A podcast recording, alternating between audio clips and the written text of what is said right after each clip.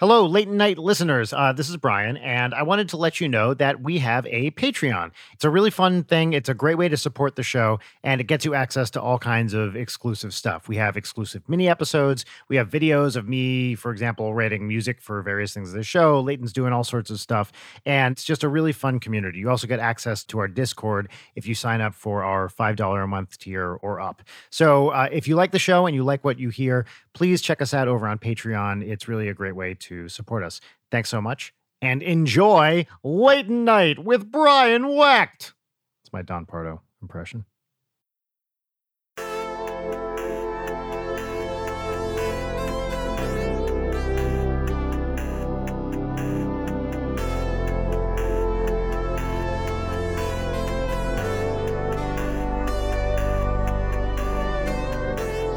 Listen, I'm used to all the time just like something slipping out Freudian on a podcast. That reveals too much of my weaknesses. I can't let my people know this. Yeah. How long have you guys been doing your podcast? Goosebumps we did been doing since I was blown away, like six years. Fuck. It was kind of weird to think that, or like, oh yeah, twenty fifteen was a different time. Simpler time over there. That's insane. That's a lot of time to stick to a very dumb premise of let's read Goosebumps books. It's an excellent premise, though. I'm so curious because I think we talked about this a little bit when I was on Goosebuds with y'all, which was a blast. It was a great episode. I super enjoyed it. What Goosebumps books stand out to you as being the best, the worst? And additionally, what's your general take on R L. Stine? Wow. Ooh. You, by this point, must be a Goosebumps scholar, like a legitimate worldwide expert. This is the most interviewee question that we have ever asked anyone. And it's thirty seconds into the episode. God, you're right. Am I on Fresh Air, right? With Terry Gross right now? That's how good these questions are. I would say the best book out of the core Goosebumps series, because at this point, Goosebumps is a franchise where there's Beyond Fear Street, there's Goosebumps Horrorland, Goosebumps Slappy World. Like, we don't even know what those series are yet. They're just offshoots of the core sixty-two Goosebumps books. I'd say Camp Jelly Jam uh, is the best one. Mm-hmm. Uh, because sports are terrifying. It's an athletic camp. And the way they handle the monster at the end that actually is just like subjecting kids to wash its gross back. Yeah, yeah. And scrub all of its like impurities. And if they don't stop scrubbing, everyone will get nauseous and puke and pass out is a very like, oh, did like Junji Ito step in for this one? Like, what's going on? Someone with considerably more talent and investment in the, the thematic yeah. elements of story. Folks, if you're listening, just to be a narcissist, you should go listen to Goosebuds in general. But on the episode that I'm on, we talk about how R L. Stine just like, my books are not about anything. Yeah. He said this in interviews that there's not plot or whatever it is. Like, there's no characters. It's just things happen. Yeah. There was that quote about like, oh, I just thought it would be funny if there was a store that sold a giant hamster. And then he just straight up like writes that. We have theorized, and I think he's kind of half admitted to this. So it was like Tim Jacobus does all the amazing covers that everyone remembers, this artist. He would do that off of like a title that R L gave him and nothing else. And so we always wondered if Tim Jacobus just made this art and R L's like, yeah, I could I can do something with that. Oh, there's invisible feet on the stairs. Oh, maybe it was a mirror that turns them invisible. You know what I mean? Like he just kind of rolls with it. I have to ask this. Chad, how old are you? Am I thirty-three? I think I'm thirty-three. So you probably know what this is because of your Goosebumps association, but I'm sure you are too young to remember Bananas Magazine. I've heard it referenced. That was not a porno mag, right? No, it was not. It was a kids magazine in the, probably started in the late seventies, but I think went into the mid eighties. It would have features about Saturday morning cartoons and Transformers and that stuff. And the main dude was Jovial Bob Stine. Oh, of course. Was he editor of Bananas? I believe so. If not, he was one of the main people whose name was associated with it. And it was not until relatively far into the Goosebumps existence that I was like, wait a minute. R L. Stine is Jovial Bob Stine from Bananas Magazine. That guy became a kids' horror thing, and I remember him writing about Sleestaks and shit. He's probably better at that, honestly. I would go ahead and guess. Wow. Do you know what a Sleestack is, Layton? No, what is that? Well, I mean, listen, I we all remember the popular Will Ferrell Land of the Lost movie that brought Sleestak back into the cultural consensus. That's right. So Sleestak was the main race of adversaries from the original Land of the Lost cartoon, right? Mm-hmm. Wow. Where a family goes maybe not back in time, but probably to another dimension. They kind of go through a hot tub time machine now that I think about it. Indeed. They kind of go through a swirling vortex and suddenly they're in dinosaur times. They're in dinosaur times, but there's a race of like lizard creatures. Yeah, as it happened in real life. That's right. Called Sleestaks, who are the bad guys. It's also, it might be Giants lyrics references Sleestaks. Sorry, I'm currently trying to find some examples of jokes from these books because I feel like as a, as a comedy podcast where we got to do a little review of Jovial Bob Stine. I think he has a couple like bathroom reader type books he wrote. Yeah, he was a funny man. Funny man's in quotations. Yeah. I guarantee you, if I read this now, and I have not looked at an issue of Bananas Magazine since I was generously twelve, I don't know. There's no way these are bearable. If I had to guess, it's sub Mad Magazine levels of humor.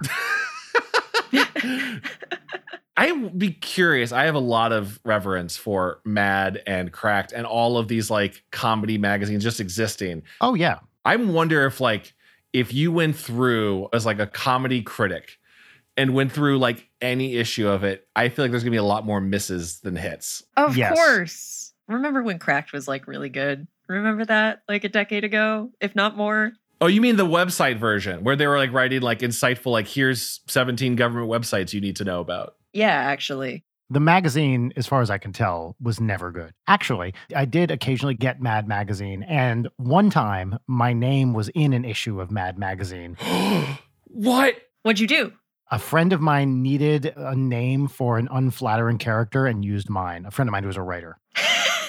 Hey, that's cool. Yeah, I wish I had gotten a copy of it. Like, I never really found out where it appeared. It definitely did, because he sent a picture. Do you know in what context this Brian Wecht was intensely unsavory? I can't remember. I believe it had something to do with the N B A, though. You're covering up your own crimes. N B A All-Star forward Brian Wecht. Yeah, exactly.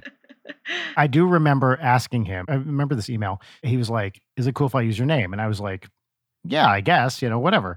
And he goes, cool, you know, I won't make it too bad. I remember what he said. He said, I'm not going to have someone with your name looking like some hillbilly and say something like, Yiminy Yeepers, if that ain't the best dog vomit I ever eat it, or my name isn't Brian Wecht. These are some of your best catchphrases, Brian. Yeah, I know. Yiminy Yeepers. I read Cracked growing up, and I didn't even know about Mad Magazine. So like a Philistine in like high school, I see a cover of Mad. I'm like, what's this ripoff of Cracked? Huh. Who's this smug motherfucker? I'm looking at the, I forget the mascot of Mad. Alfred E. Newman. And I was like, who's this guy stealing credits from Cracked, the original comedy magazine? It was wrong. It was wrong. I remember feeling that Cracked was too edgy. It's kind of those like jokes where you think you're reading like a dirty like sex joke without even realizing what it means, right? Uh-huh. Every issue would be, so what's the movie that's in theaters right now? Is it Men in Black? Okay, here's our Men in Black parody. And it's like a twenty-page comic where just all the names are like Men in Yach, Agent Gay, and yeah. Agent whatever would be things that sound like the characters' names. And that would be the joke. Yeah, it was real punny and not particularly funny. I don't know if Cracked was like this. Mad loved the word yek, like Y E C C H.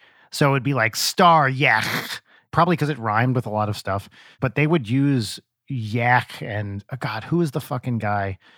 I know the guy did Sergio Aragonés did a bunch because I found a bunch of like his old comics as a kid, right? Who did like Gru. I think he did some for like Mad and Cracked. Don Martin had a very signature style. You should look up Don Martin onomatopoeia because it's astonishing. Oh, yes. Okay. I see this. That's very iconic. Listen, while you old timers were talking about a dying medium, I was hacking into the mainframe and creating an account on archive dot org so that I can access Jovial Bob Stine's one hundred one Silly Monster Jokes. Oh, oh wow. Good. I've rented it for a single hour because that's a thing that you can do now. They're just like, oh, you want to rent a book for an hour? Let's see how fast you can read, motherfucker. Okay.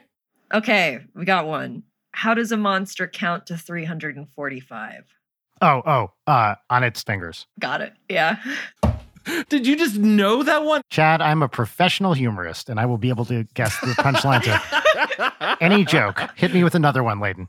All right. Which side of King Kong has the most fur? The outside. God damn it. This is like Jeopardy, and I'm getting beat to the buzzer every time. Was I right about that, Layton? Yes, you were correct. So we're going to do Dracula jokes for four hundred. Who has the most dangerous job in Transylvania? Dentist. Yep. Da- I buzzed in, though. We're not buzzing in. Fuck you. We're not buzzing in? Oh, okay. I had, yeah. No, I'm actually demanding that you buzz in. Okay, fine. uh, the dentist, Layton? There you go. Yeah. I've got one that you're not going to guess because it's such a terrible joke. Why did Frankenstein stick his finger in the electrical socket? Bzz. Go. He wanted to wake up. Shit. I'm going to say he wanted to see the light. He wanted to keep up on current events. Shut up, Bob. Yeah. Thumbs down. These are so awful. Yeah. What would you get if you crossed a watchdog with a werewolf, a very nervous mailman? Come on. That's a great joke. I don't hate that one. I don't. What would you get if you crossed a mummy with a necktie? A Christmas present for Dad that's already wrapped. I guess. I'm going to say that's the worst one yet. Okay, I got a good one. Who's a monster's favorite movie star? Keep in mind this was published in nineteen eighty-six. Okay. Bzz. Yeah. Tom Booze.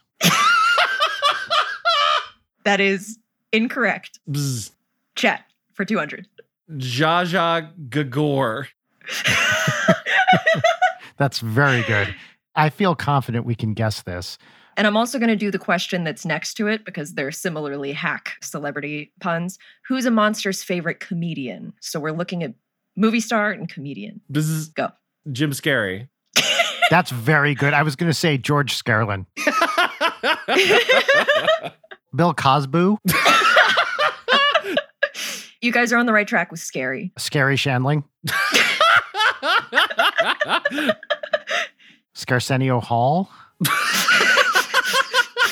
You guys have basically written this whole book already with much better jokes that are actually in here. I mean, this is how you write it, right? You just do a bunch of coke and you just see how fast you can get it out during the day. All right, I'll tell you. The movie star is Cary Grant.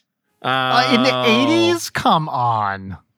Yeah. And the monster's favorite comedian? Bob Hope.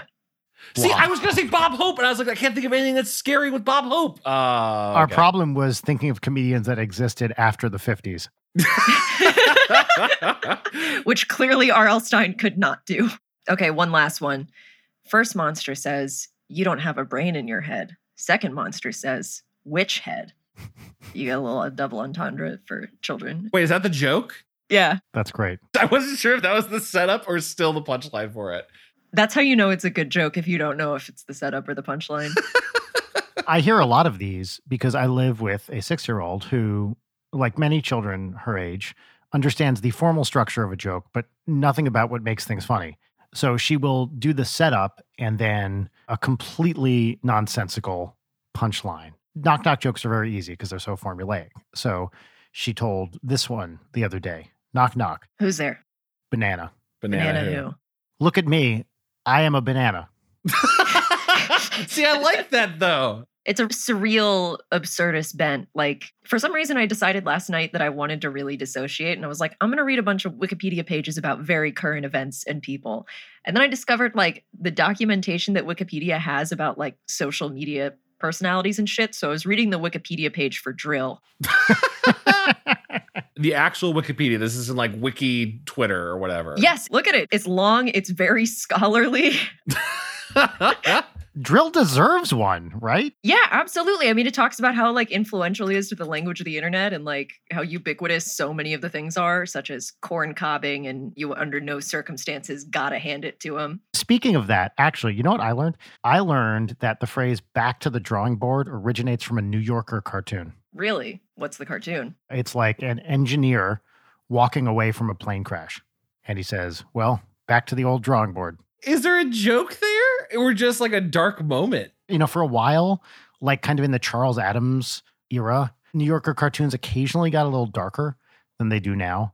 I don't think it's an Adams. That's a dark joke. I guess, is that implying that he got out of the plane or that he watched the plane crash? No, I think that he designed it and it just didn't work. There were three phrases that I learned came from New Yorker cartoons, two of which I had heard of, the other of which I hadn't. The famous one that's closer to our modern era is, on the internet, nobody knows you're a dog. Yeah. I don't know if I heard that one before. On the internet, no one knows you're a dog. Oh, it's a classic, probably late nineties New Yorker cartoon, and it's a dog typing at a computer. And the dog says, on the internet, no one knows you're a dog, which is pretty great. And the other is a timeless classic from, I think, the twenties or thirties, which is, I say it's spinach, and I say the hell with it. Well, I'm sorry? So the phrase, I say it's spinach, became a saying. There's an Irving Berlin song called I Say It's Spinach and the Hell With It. I, this came up on the Lexicon Valley podcast, and I was like, what? I say it's spinach? So that became a phrase meaning that's nonsense. Like, well, I say it's spinach. It's kind of a you say tomato, I say tomato in a way. The context of the cartoon is a mother serving her daughter broccoli, which I guess at the time was a relatively unusual vegetable. We hadn't figured out how to bring it to America yet. Exotic. It's an Italian thing, I guess. You know, the Italian immigrants brought it to America, and the mother was serving it to her daughter and said something like, it's broccoli. It's called broccoli, dear. And the kid says, well, I say it's spinach, and I say the hell with it. All right. That's at least funny. Speaking of origins of comic and stuff, I'm just thinking of the Far Side cow tools panel. Oh, is that the one where it's like just like sculptures of things that look like udders but aren't really udders, and and resulted in a massive letter writing campaign to Gary Larson? Yeah, absolutely. Layton, do you want to explain this? So, have you seen this image, Chad? It's like a cow, as I remember, in like a kind of like a cave cow, right? And there's a bunch of weirdly shaped objects. Yeah, for some reason I always thought one of them was like an udder scoop, but it's it's a cow standing in front of his barn and on a table with a bunch of weird objects. And one looks like a saw, one's like a stick. Yeah, the whole like idea behind it is just like, this is a cow showing off their primitive anthropological tools, and it's funny because it's a cow. But everyone was just like, what the fuck does this mean? They need to know. Yeah, I remember that story being in like one of the big Far Side collections that I had, that's also alongside the one where it's like a dog finally catches a car and is like on top of the car howling. Yes. But due to like two little lines. I think they're supposed to be like the transmission casing on the bottom of the car. Yeah, yeah, something like that. So there's like a little bump in it. But basically because of the lines, it makes it look like the dog is humping the car. It looks like the dog is straight up fucking the car. Oh, I remember that one too. Yeah, it's mounted the car. That's right. Which is the funnier joke, but then everyone was extremely scandalized by that showing up in the Sunday funnies. This is a time before like dragons fucking cars dot com. I do love Dragons Fucking Cars. It's a classic. I don't know that. I feel like it, for me, like, you didn't seem like you recognized it, was like early days of, for me, would be like middle school, high school in the computer lab. You do the funny prank where you tell someone to go to, you know, Lemon Party. Of course. lemon party dot com. Yes. The other one was search Dragons Fucking Cars. You put that on their browser, and it's just like twelve really well-drawn illustrations of dragons, you know, putting their dicks in cars. I'm looking on Know Your Meme right now, and it says around two thousand four. That sounds about right. Oh, two thousand seven is when it exploded, according to this. Oh, they exploded. Oh, yeah. That's kind of the whole crux. The dragon cum is a really important element. That's the last couple images on the site. I'm clicking on Exhibit A, and it's not there. Brian, I dropped a link to the subreddit. Oh, I've got to be eighteen plus. Listen, some of these are pretty paltry drawings. I don't want to knock the artist too much, but some of these are like, you spent an hour on this. But some of these are very the finely crafted dragon cum. Oh, okay. I just got to the good one. It's a red dragon fucking a blue car. Yeah, that's a good one. Is that a fucking Thomas Harris, like Silence of the Lambs pull? I, I don't recall that happening in Red Dragon. Uh. Is that the one where it's like, do you see? And he's just showing slideshows of uh, of dragons fucking cars. Do, do you see? Go down to the one with the purple dragon fucking the yellow car from Cars. I'm sorry, I can't get over Ray Fiennes doing do you see to Philip Seymour Hoffman as Philip Seymour Hoffman is like crying. If anybody has the wherewithal to edit that, I would just die. And it's a photo of toothless fucking Lightning McQueen. Oh my God. Is that Lightning McQueen? So fucking funny. Wow. I'm genuinely surprised. I've never heard of this. Yeah, I'm surprised too. You lived a better life, Brian. Have I though? I believe there's also one for like fucking airplanes. I looked up sexy airplanes and instead I'm getting actual earnest articles written by plane enthusiasts. I have to say, the dicks on these dragons are disproportionate in an unpleasing way. Brian, have you ever visited the old bad dragon dot com? I think they seem pretty accurate. Here's one of Toothless from How to Train Your Dragon fucking a car. Oh, yeah, he's popular. Toothless is a child. Don't sexualize Toothless. Yeah, leave him alone. We want fully adult legal dragons, such as the dragon from Shrek. You know what? This seems like a good point, since now I've, it is incumbent upon you to identify yourself, Chad. So let's introduce ourselves. Wait, I love the idea of when people come on the show, just an aggressive, identify yourself. Hi, everyone. My name is Chad Quandt. I write for cartoons. You might have seen some of my stuff. Troll Hunters, Tales of Arcadia on Netflix, and the follow-up series Wizards, Tales of Arcadia on Netflix. You know, also Unikitty on Cartoon Network uh, was a fun show I wrote on. And recently wrapped up on Star Trek Prodigy coming to Nickelodeon? I don't know if I know that for sure. Animated Star Trek show. It's going to be fucking sick. It's so cool. And uh, I do a podcast called Goosebuds that we already talked about, obviously, earlier on. And Layton was on a couple months ago. We covered which book, Layton? Well, we covered two different books because we bought the wrong ones. Yeah. Did you and I read the same one? Yeah, we read ten short stories, but like there were multiple books called ten Short Stories or ten Tales to Give You Goosebumps. It was a good time. It was a blast. The stories were fucking awful. R L. Stine clearly hates children, which is what I look for in somebody who creates children's media, just somebody who loathes a real Maury Sendak kind of vibe. I thought you were going to say like, oh, you know, Chad, you just loathe kids. That's why you're so good at what you do. That reminds me of when Danny and I got our first manager. You know, we were trying out some other stuff and trying to generate other ideas for like pilot scripts beyond N S P. And at one point, someone floated the idea of a children's band, a kids band, where they're all complete monsters and hate children. And I remember the manager, who's this very nice guy. Uh, I really liked him a lot. He was like, guys, you can try it, but it's been tried. And no one's ever succeeded. When has it been tried? It was called The Wiggles. Right? The closest thing I can think, which is not this, is Shakes the Clown. Ah, yeah. See, I was going to say uh, Death to Smoochie, another similar. Very similar. But I can't remember anything with a band. But I was just like, oh, it's just known to this guy that this is an idea that doesn't work.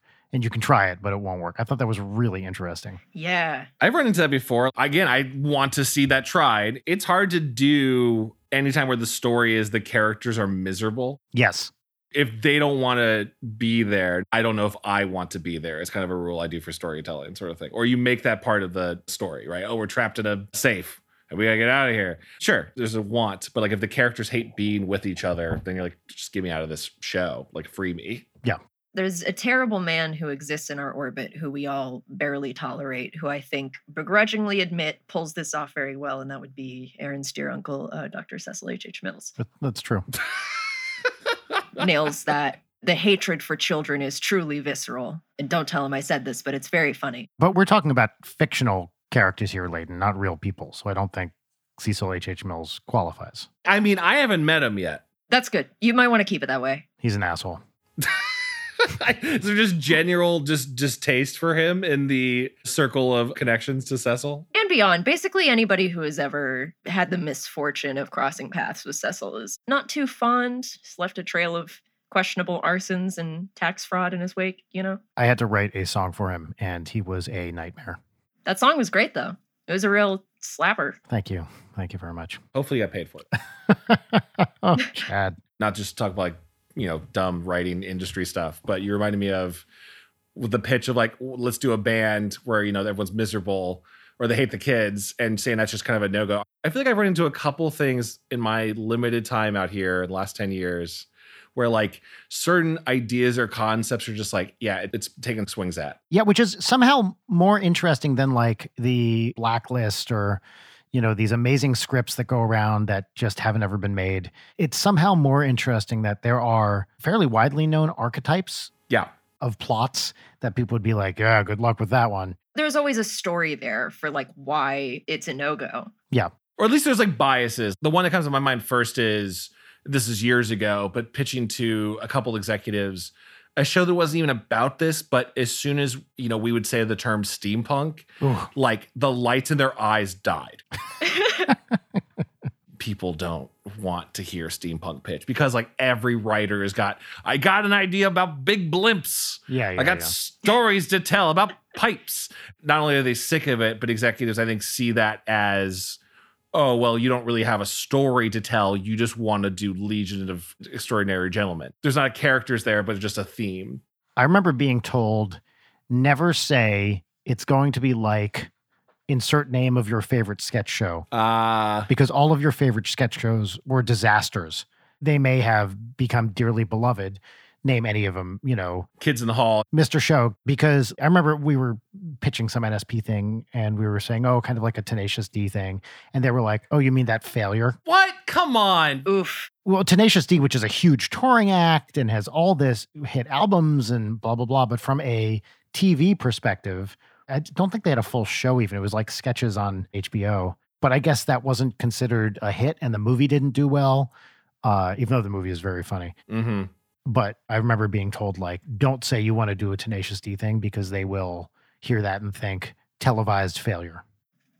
I totally believe that. And that's also seems so unfair because it's such a shorthand in getting your ideas for a vision across to still do the, like, it's Die Hard, but on a submarine. Yeah, yeah. I'm just giving you a reference point. But then you know that the people you're talking to have, like, it's almost like trigger words where they have bad memories yes. of that experience or that entity or whatever. And you're not even like unfairly going against it. It's the, a similar old chestnut when you're pitching games too, where like, it's one thing if you're doing a show, it, it's still not a great idea to be like, oh, it's like this thing crossed with this thing. But especially in games, it's like, well, if you say that this is Minecraft crossed with Fortnite, do you mean artistically in terms of mechanics? Like right. all this stuff, there's so many things that that can mean. And it's so non-specific that it is like, super unhelpful. Can I say, I've been trying to play Minecraft for the better part of two months now, and I n- cannot successfully set up a Microsoft account. that's that's the barrier, the Microsoft account. Yes, I've been trying to play it on the Switch, and I set up the Microsoft account, and I got it to link, and I can never see the realm that my friends, many of whom are in Twerp, by the way, on this server. I don't know what the difference in Minecraft between a realm and a server is, so I apologize if I'm using those incorrectly. But I cannot see the server that these guys started, and I tried for, I mean, legitimately a month to get this fucker working, and it has not worked. And I feel like I'm really missing out. Although, here, I'll tell you some Minecraft drama that happened on this server. One of the guys on it was like, oh, I logged on for the first time in a while last night. This is on the, the like text thread that everyone's on. This house just appeared with all this cool stuff, and I totally looted it. And then someone else got on.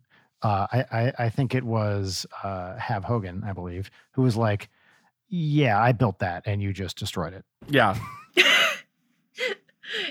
Yeah, I'm in a, a big old gamer group chat on Discord with Aaron and all the Twerp boys and Jory and such. And they've been playing a lot of Rust lately, and I know nothing about Rust, but I've just been getting the updates on the continual hellish frustration that they're going through. And they're like, come play Rust with us. I'm like, I, I don't know. It seems like it causes you a lot of suffering. I love the idea of any of the games like a Minecraft or Rust where it's a persistent server where if you're not on, things can happen because it makes it feel more yes real. Did you all ever see a really great underrated animated show called Mission Hill? Oh, yeah, sure. I've seen clips from it. Very, very good and underrated. It failed because it was on like U P N when they didn't have other cartoons. But one of the best episodes is about a made-up game that is better than most games that exist. There was like, like they predicted Rust, where if you weren't logged into your computer guarding your castle, other players could come by and like raid your castle and take all your shit. and like it breaks these like six nerds, right? They're all like guarding it and no one's having fun and everything. And like I've been trying to chase that white horse for like twenty years, and I feel like Russ is the closest I've heard to like, if yeah, this is serious. Some dude's gonna come in and just take all your shit. They're gonna blow up all your walls that you built. I just don't have time for that. That sounds so fucking stressful. Yes. That sounds awful. That's the opposite of what I want out of a video game. Well, that's very fair. When as soon as I say that, when I had the free time, twenty-year-old Chad really wanted that like persistent need and anxiety. But yeah, nowadays it'd probably be like, let's put locks on the doors so I can walk away. I don't have the time or the energy to maintain anything virtual. I have neither the heart nor the gumption. Yeah. You were doing Animal Crossing earlier this year, right? That kind of counts. Oh, I got like five hundred hours in, but the thing with me in video games is I will play one very obsessively, like unhealthy obsessively, and then drop it in all other games for like six months. That's not sustainable. I'm not like, oh, I'm going to play a little bit of this every day. So like I glutted myself to death on Animal Crossing, and now I, the idea of touching it just makes me ill. And I'm sure in a month, check back in and I'll be like, I just renovated my entire island and I haven't slept. We'll follow up on that eventually. Even that one, I have that residual fear of like, I haven't gone back in six months. Yeah, yeah, yeah, totally. It got me through March and April. And I know the villagers are cool this time. They're not as bad about making you feel bad about not being there. I wish they made you feel bad. Oh, you want more guilt? You want more punishment and guilt? Yeah, the original one, the animals are dicks to you. They'll straight up, like, rob you. Wait, really? They'll go into your house and take your shit? No, they won't go into your house. They'll just be like, hey, I noticed that you have that million-dollar crown in your pockets. It would be a shame if somebody just took it right now. And they would, like, make you do chores and shit. Like, they were really bitchy.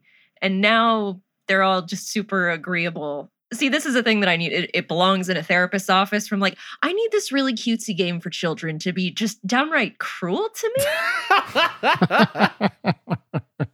I remember thinking I, around the time I was like, probably like a couple months into Animal Crossing, where like I was looking for another level of challenge to the persistent, colorful cartoon world where I know I'm pitching to game designers and that's, you're going to laugh at me. But like, if you had an Animal Crossing where it was all the similar same stuff, but you were actually like a human that they thought was an animal, and like you have a suit on. Oh, so you're like at constant risk of being found out?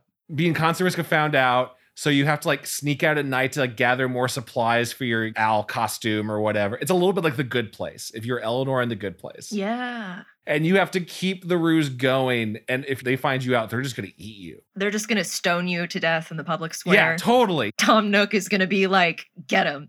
Yeah. Yeah. That was like me going like, I want to play that game now next. And I think like my girlfriend, Heidi, was like, why, why though? Why do you need this adorable rhino that's part ice cream to hunt you? Manimal Crossing. Oh, that's good. Brian, there's a thing that we talked about talking about. that we talked about talking about last week that we should talk about this episode, but I'm not sure if you want to talk about it when we do Peaches or if you want to talk about it now, because I've been chomping at the bit to talk about it. I think we have to talk about it now. Now that I've mentioned it, yeah. Here's the setup. On December twenty-fourth, known to some as Christmas Eve, I ran out to get the family's food for that evening, which, as per my own family tradition growing up, is always Jewish deli food. So I went out to Brent's Deli in Northridge and got some lovely corned beef and pastrami and rye bread and pickles and all that good stuff. And when I came home, waiting for me was a delivery from Gold Belly, which is a wonderful food delivery service that does not sponsor this show. But should. But should. And I opened it up only to find an amazing assortment of things from one of my classic favorite bagel places, H and H in New York, which was six bagels, some primo Nova Scotia lox, and scallion cream cheese.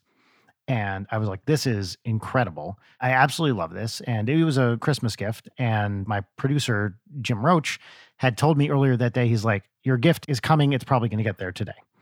And so I text Jim and I say, dude, I got the bagels. Thank you so much. And he was like, what are you talking about? Oh, no. I did not send you bagels. And I was like, okay, this is a pretty large box. And because it had cream cheese and smoked salmon in it, it, it was like, you know, ice packed and sealed and all this shit. And so I tear this thing apart looking for any kind of note to indicate who it's from. And there is nothing. I took the refrigerated pack and like sliced it open with a knife to get into its guts to try to find a note. Nothing. Secret message. The thing that was extra perfect about this too is part of my Christmas tradition is I get a whitefish. I love whitefish. So I got a whitefish and now I had this amazing cream cheese and bagels to eat with the whitefish. It was like literally the perfect timing for this. This is from New York, right? Like this was shipped across the country. From New York, probably overnight or something. Like it is a lovely, lovely gift. Um, and I have no idea who it's from. And I reach out to a few friends being like, hey, did you send me the bagels? Nope. N- no one knows where they came from. Mm. I had been looking at Goldbelly earlier that week to do a similar gift, you know, just looking for something for like my sister or whatever. And I put in my email, like to get the discount code. And part of me was like, did they look me up? And this is like some like brand deal thing that I didn't know about, like an overture to a brand deal. Sure. Anyway, this mystery just sits for Two weeks. Question. Do you eat the bagels? Oh, fuck yeah. Okay. Yeah, I devoured this stuff. You did know where they were from, but you were like, I'm eating these things because they're from a place I love. That's correct. It was, you know, nicely packaged. This wasn't like someone left an unpackaged bagel on my front doorstep. A bagel on your stoop with a weight over it, like your Roadrunner. Yeah, the bagel of Damocles. Well, that's the episode title. So I had no idea where these things came from. We were recording uh, an episode of the podcast last week, and I was going to talk about it as one of my peaches, and I forgot or ran out of time or something, but I think I forgot. And then later, I believe that day, or maybe it was early the next, uh, Layton texts me, and she's like, well, fuck, I guess your Christmas gift never got there. I sent you bagels. And I was like, what the shit? Oh my God. Like, I immediately texted Rachel and I was like, they're from Layton. The bagels were from Layton. Oh my God. You guys had talked since then. Oh, yeah. We are texting, I mean, more or less every other day about podcast things and whatever. Like, you know, we're in very frequent communication. And this had never come up. Well, I repeatedly told you, like, your Christmas gift should be there. And so on my end, literally when I text you this, because I didn't want to do the reveal, and I was so disappointed, because from my point of view, I was like, when the fuck is this going to get delivered? I ordered this, like, mid-December, and I've heard nothing. Like, I didn't think to check the tracking shit, because I'm stupid. But I was in the middle of writing an email to Goldbelly of, like, yo, where the fuck did the bagels go? The thing is, when you said your gift, I thought you were talking about you were going to draw something for Audrey. And that's what I thought. Aww. You were getting that like... Right. I reneged on that promise and didn't do it, which I apologize for. Which is fine. I don't care.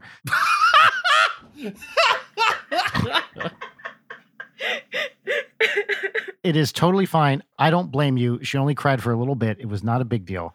She rescinds those texts from the other day where she said, I love you, Layton. I'm going to talk about those peaches too. Oh, me too. I didn't know. I thought you drew something and then got it like printed out or something. And I was like, oh, that's what that Christmas gift that I'm going to be is. Because it was the thing you had told me about. Never in my wildest dreams did I figure that it would be this beautiful bagel assortment. Well, because you and Rachel and several of our friends, you were so gracious to have us in your home for Christmas Eve. And you're like, oh, we do the tradition of having Jewish deli food. And I was like, all right, that's it. That's the one. I had no idea that it was going to arrive on Christmas Eve, which just worked out. It was perfect. So hell yeah. Yeah. Hell yeah, fucking right. Mysterious bagel benefactor. That's me, baby. That's right. Rich and I were making that joke that we have a secret bagel admirer. Bagel factor is also pretty good. Secret bagel factor. Like so as I said to you, Layton, but I will now say publicly, thank you for this truly wonderful gift, which we absolutely enjoyed. Of course. I'm so happy. That's really cool. That's a really nice gift. When in doubt with giving gifts, just get them some nice food. I'm sure that's not true for everyone, but for me at least, I am so fucking psyched when people give me treats. Especially something like that where it's like, it's from where I grew up. It's something I really love. It's a kind of thing I would probably never get for myself. Exactly. So that makes it even better. They have some really wonderful restaurants from all over the country. I was looking at it uh, the other day. They have uh, some of the Montreal bagels too. Sans Vouture, I think. Montreal bagels are a thing, if you didn't know. What the fuck is that? It is a slightly sweeter bagel. Oh. There are two places in Montreal. There's Saint-Viateur, and then there's, what's the other, Fremont? Something like that. I can't remember the name of the other one. Oh, these look fucking good. They have a large hole, wide set hole on this bagel. Yeah, it's very wide. They're kind of thin. They're not like real puffy bagels. And I believe, at least at one of the places, maybe both, they won't toast them, like, because they're so warm all the time. Hmm. So they just, you go in, there's this giant funnel of bagels coming out of the oven. It's fucking great. But taste-wise, they're sweeter than classic New York bagels. The thing about Montreal is Montreal is this amazing and very vibrant Jewish population, which has some really wonderful food and is worth visiting sometime just to check out the incredible Montreal Jewish food. I feel like that's especially as a nice, like, not only is just sending food to someone a very sweet gift no matter what, but during the stay-at-home pandemic, I feel like I've appreciated those even more. Thank you for keeping me from just eating the same leftovers I, I've been eating all week. Like, thank you for giving me anything to throw a, a little spike in my calendar. Yeah, and I had no idea that it was a place that you liked or had even heard of. I was just like, all right, this one seems legit. Oh, it's famous. There wasn't one in Jersey, so it wasn't something I had often because we had closer bagel places in, in Jersey. But it is a canonical, famous New York bagel place. Like, definitely one of those, like, oh, if you're in New York, this is the place to get bagels. Shit. Oh, I want a bagel so bad right now. As we all know, Los Angeles bagels are hot trash. Wow. I just... Yeah. There is a new place called Hank's. We're marketing a lot of places. Recently opened in Burbank, and I think they might be opening one in Sherman Oaks too, which has pretty decent bagels, but pretty decent is as good as L A has ever gotten in terms of bagels. You're just never going to do better than New York and New Jersey. See, I'm just wondering if I, I'm just trash. Yes, the answer is yes. You don't need to say anything else. Well, yes, I know that. I'm from the Midwest, but like every bagel's like, yeah, good, delicious bagel. Thank you. We'll put some spread on that and have a good old time. I don't know if I've had a bad, even like hotel bagels. I'm still like, ooh, free bagel. It makes my skin crawl to hear you say that, Chad. It's a circle of bread that you get to put delicious creams on. Yeah, but like the idea of a Holiday Inn breakfast buffet bagel makes me ill. You don't just take regular bread and make it circular. You know, it's boiled and then it's baked. And there's a... Uh, I, what if I told you that, like, Brian, that my only way to eat bagels is I like to sneak into hotels during the continental breakfast and just, like, take a bunch of those free ones. And if someone goes, hey, do you stay in here? I'm like, yeah, check my number. It's room twenty-two, because there's always a room twenty-two. You know what? If that's what you got to do, that's what you got to do. That's my kink. Don't brag about it is all I'm going to say. The petty larceny makes it taste better. It does. I was mostly joking, but when my parents come to visit, they haven't done it in a while. They'll always stay at a hotel. I offer them a place to stay at my place. They stay at a hotel. And then they'll always go, well, come over in the morning for the free breakfast. And I'll be like, I didn't stay here with you guys. The hotel doesn't know. So I go, because of course, free breakfast. And that breakfast is always the most sinful, but tasty, like, it's like dangerous breakfast. Like, oh man, hey mom, we could get busted. I'm not sure if I can even agree with you here as somebody who is a real slut for free food. Does this cross the line? I mean, not even, I mean, it's, I'm imagining like, okay, shitty bagel, a waffle that you pour into the thing, which there's like the fun novelty oh. of that, a kind of expired yogurt, and then just like some fucking rock hard honeydew. Yeah. Don't forget a tower of hard-boiled eggs. Yes. Yeah. That have just been sitting there peeled. They're too wet. There was a chafing dish with some sausages in there. There is no sausage left, but maybe half a nub. Yes, and bacon that could not legally be considered a solid, and then like just the worst scrambled eggs you've ever had in your life. That's what I'm thinking. And I always think of the Key and Peele Continental Breakfast sketch, which is a classic. Yes. And I wish, I wish that that's how I felt about the shitty, awful pastries that they give you at a hotel breakfast. That Key and Peele sketch is me at a continental breakfast, but also I have a hamburger mask on, a hamburglar. I'm just, ooh, no one knows that I'm taking, ooh. Illicit bagels. You were correct, Layton, to single out the scrambled eggs, because that is the darkest shade of black at a breakfast buffet. There's something about the consistency. They're either sopping wet, right? Yeah. Or crisply dry. Yeah. You guys don't like a good sweaty egg? If I make it. Yeah. They look like they have cheese in them, but they don't. Yeah. I don't know about y'all. Scrambled eggs without cheese is a no-go. They got to have the cheese. I'm exactly the opposite. I can't eat them with cheese. I don't like cheese on eggs. Right, because you hate cheese because you're a fucking freak. Yes, that's correct. Egg is a good way to deliver like an omelet to system of like put some avocado, put some cheese in there. I don't think I've ever had a good omelet. Oh, they're definitely out there. A good omelet can be a beautiful thing. Bringing it back to Jewish food, there's no better omelet than omelet with yellow onions, a little bit kind of browned, and then lox, mm. like good lox. That sounds very, very good. I just feel like every time I get them, it's like super dry. The mix-ins like aren't incorporated. It, it kind of tastes like disappointment. Yes, absolutely. Go fuck yourself if you make an omelet and you just fold the eggs over top of whatever you put inside. Yeah, what the hell? Yeah, that's that's not enough. You need to put it into the... Uh, Mix it the fuck in. It makes me very upset if I'm ever out eating breakfast, which hasn't happened in, oh, I don't know, a year. Mm-hmm.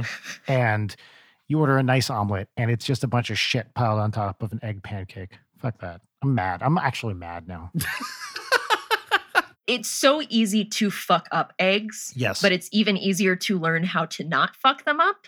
And at a certain point, it's like, you're willfully fucking this up for me. Like, especially, yes. Why is it that so many breakfast places and diners, like, you would think egg's a cornerstone, gotta do the egg right. And it's just, like, horrible. I remember reading in one of our cookbooks, which had a nice section on breakfast stuff, the person writing the cookbook was like, in any French culinary school, you will spend a large amount of time on how to make an omelet right.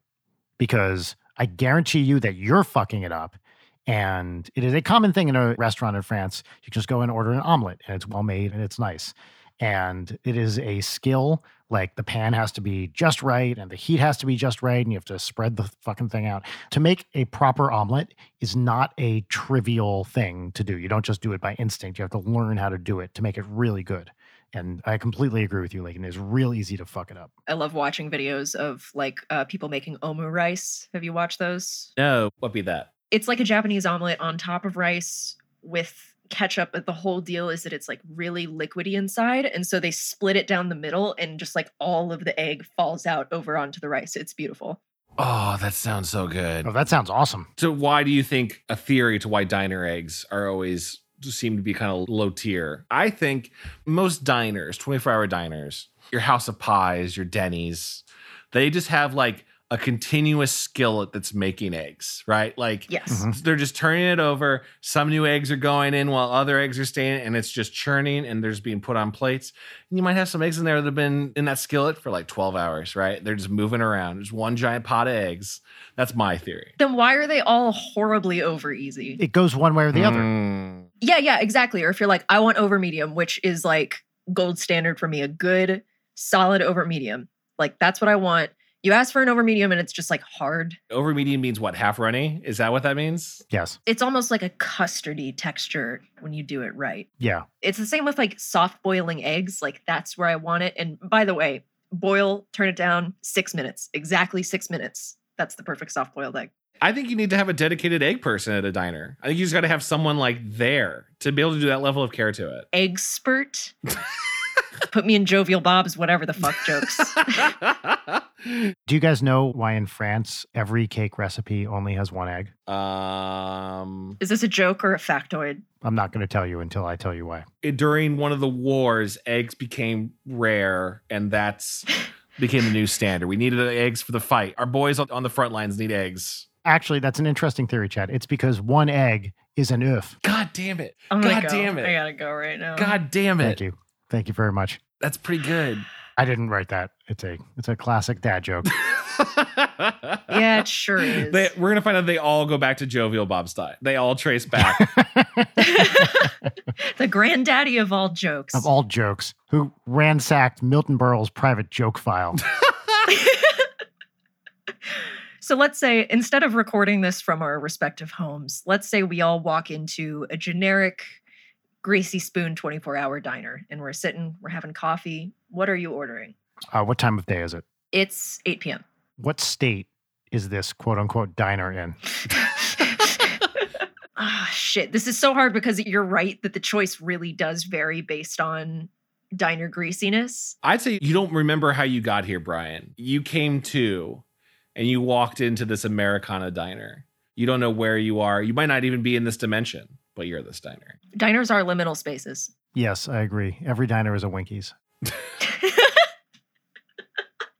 I have to think about my answer. Does anyone have one? I'll fire from the hip. I'd say either if they have a very good novelty pancake stack, they always stop at three. If I can get a nice like five stack of like some good blueberry chocolate chip pancakes or something, mm-hmm. with a little bit of peanut butter on them, I would go with that. If not, go with a nice Eggs Benedict, if not. That's a good answer. A good one is very good. I'm going to say like a big old pile of hash browns, two eggs over medium, some form of bacon or sausage. And then if they have them and they're good, cheese grits. Mm-hmm. I'm dumb. Is that just grits with cheese added to it? Yeah. Oh, that sounds wonderful. That's not a thing I grew up with. So this is a really interesting thing to me. People listening who are not from the South, have you had grits?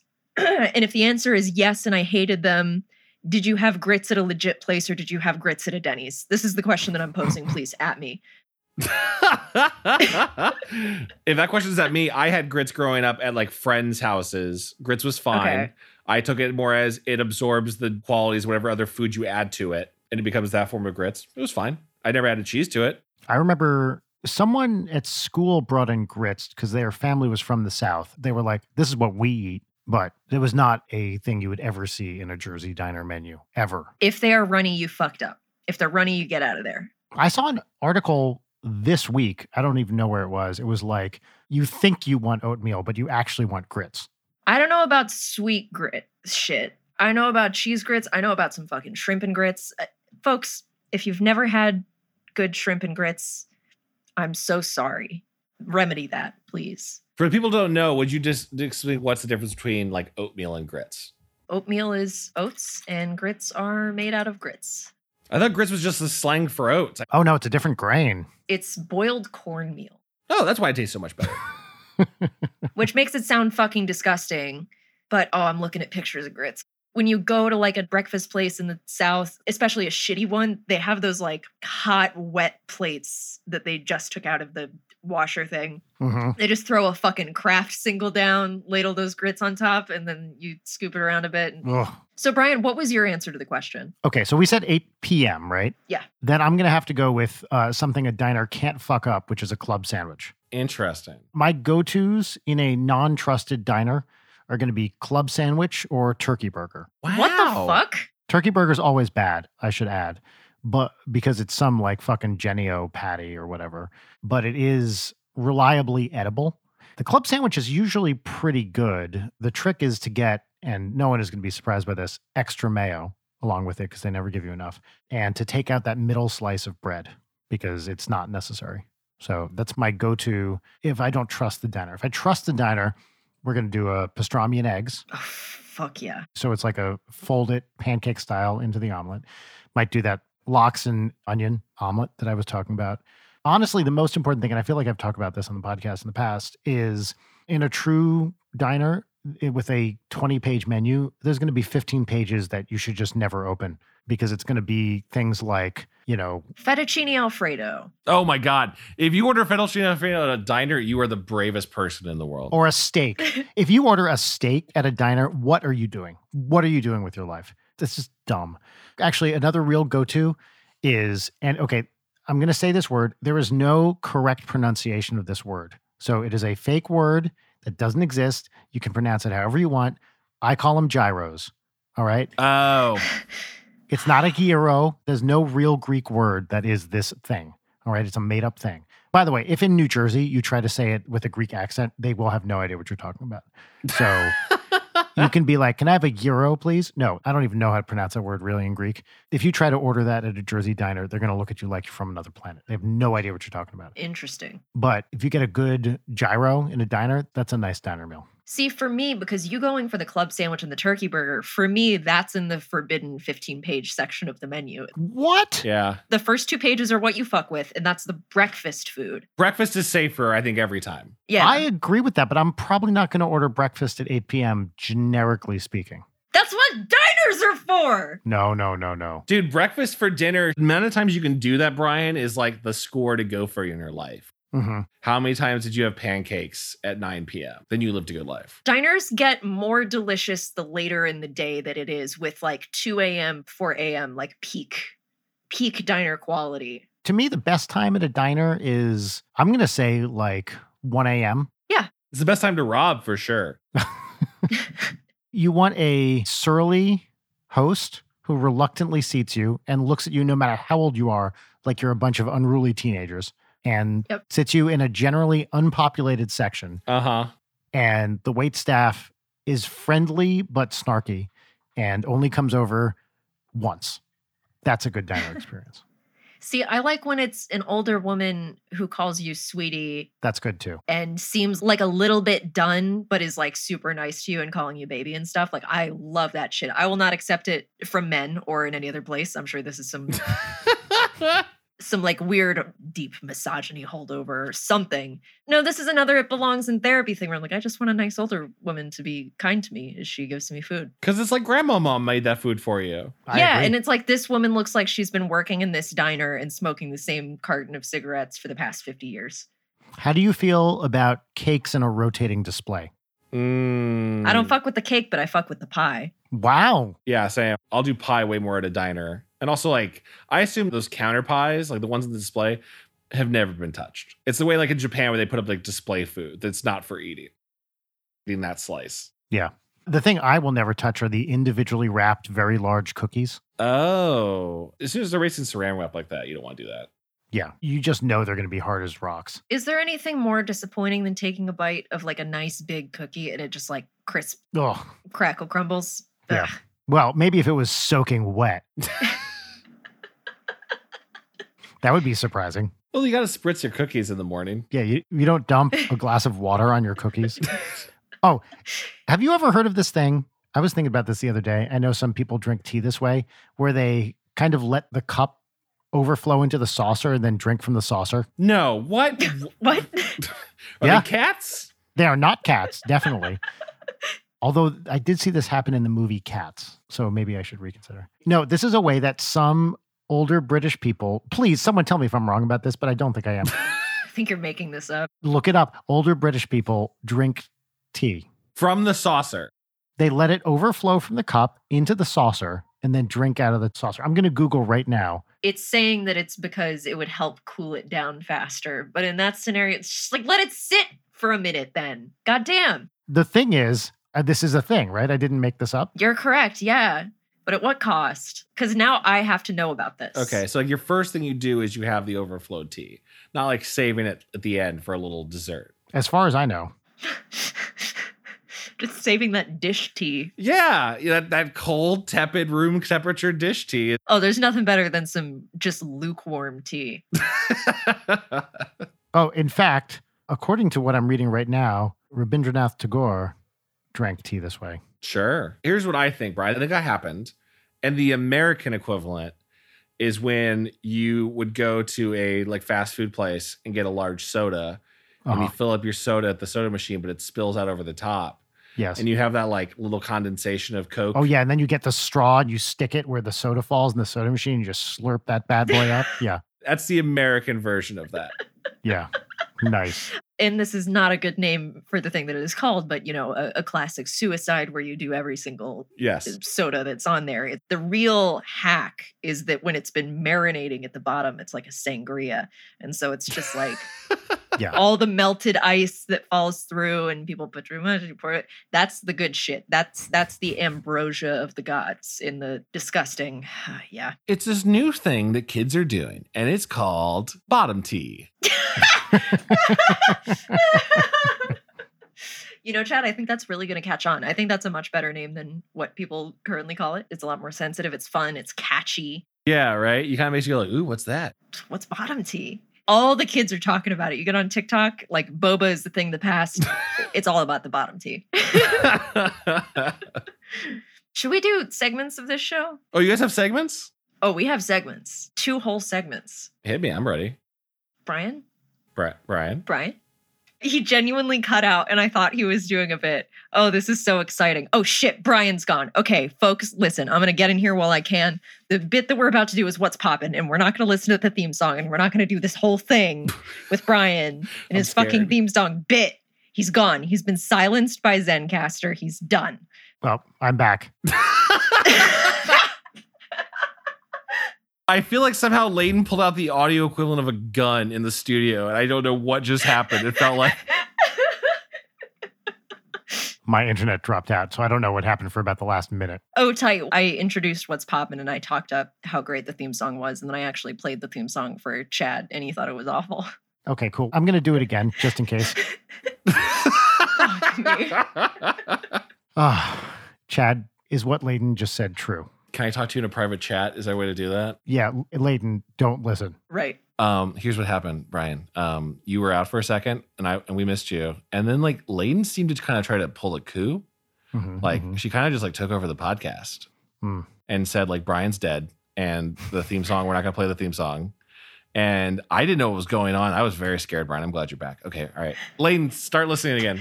Oh, hey guys, what's up? Hey, it's not like my name is on the title of the podcast or anything. Well, to be fair, two of us can say that.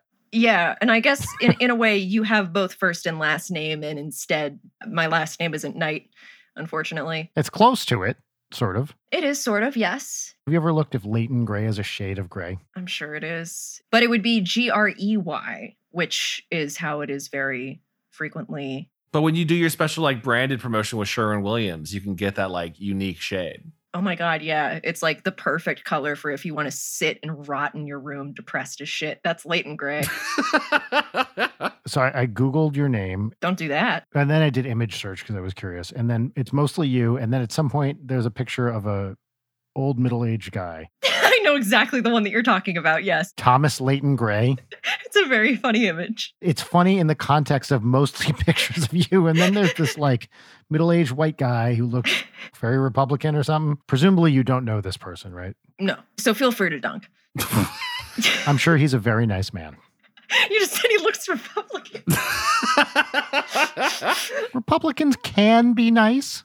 Yeah, James Carville, right? Sure. Like, wait. And then when I click on him, I'm in the related images? What? Well, I'm sure people look up pictures of Brian Wecht and... Oh, no. Please tell me people don't think this is me. No, they probably think, oh, maybe I misunderstood and Layton is this guy. I'm saving this picture, and then I'm going to put my name on it and try to get this in my image searches. Do it, please. I've gotten a variety of misspellings of my name in my life. And you know what? We are going to touch on this in Peaches. But yeah, the E is a lot. I actually... I'm not saying this to dunk on the person, but I did an interview recently where, you know, we went back and forth for a long time, and then the interview came out and they spelled my last name wrong after oh. a long chain of emails. And I was just like, yo, do you mind um, fixing that? I, I was apologizing. I was like, I'm so sorry to be difficult, but could you please spell my name correctly? Not to take away from that, but do you know what occurred to me? I thought about this the other day. A spoonerism of your name is Grayton Lay, which is a good porn name. I've never heard that one before in my life. Yeah, Grayton Lay, laying down some pipe. I assume you're being sarcastic and you've heard that a million times. I'm being extremely sarcastic. Our good friend Jacksepticeye goes for straight and gay, which, honestly, accurate, yeah.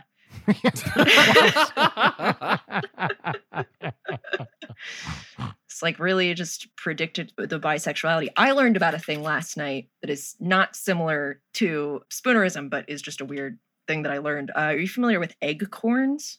Oh, yes. I love eggcorns. I'm sorry? Eggcorns. I'm looking at the Wikipedia page now, but it's like when you say old-timers disease instead of Alzheimer's disease, or like okay. for all intensive purposes instead of all intents and purposes. Yeah. Are you looking at the internet eggcorn database?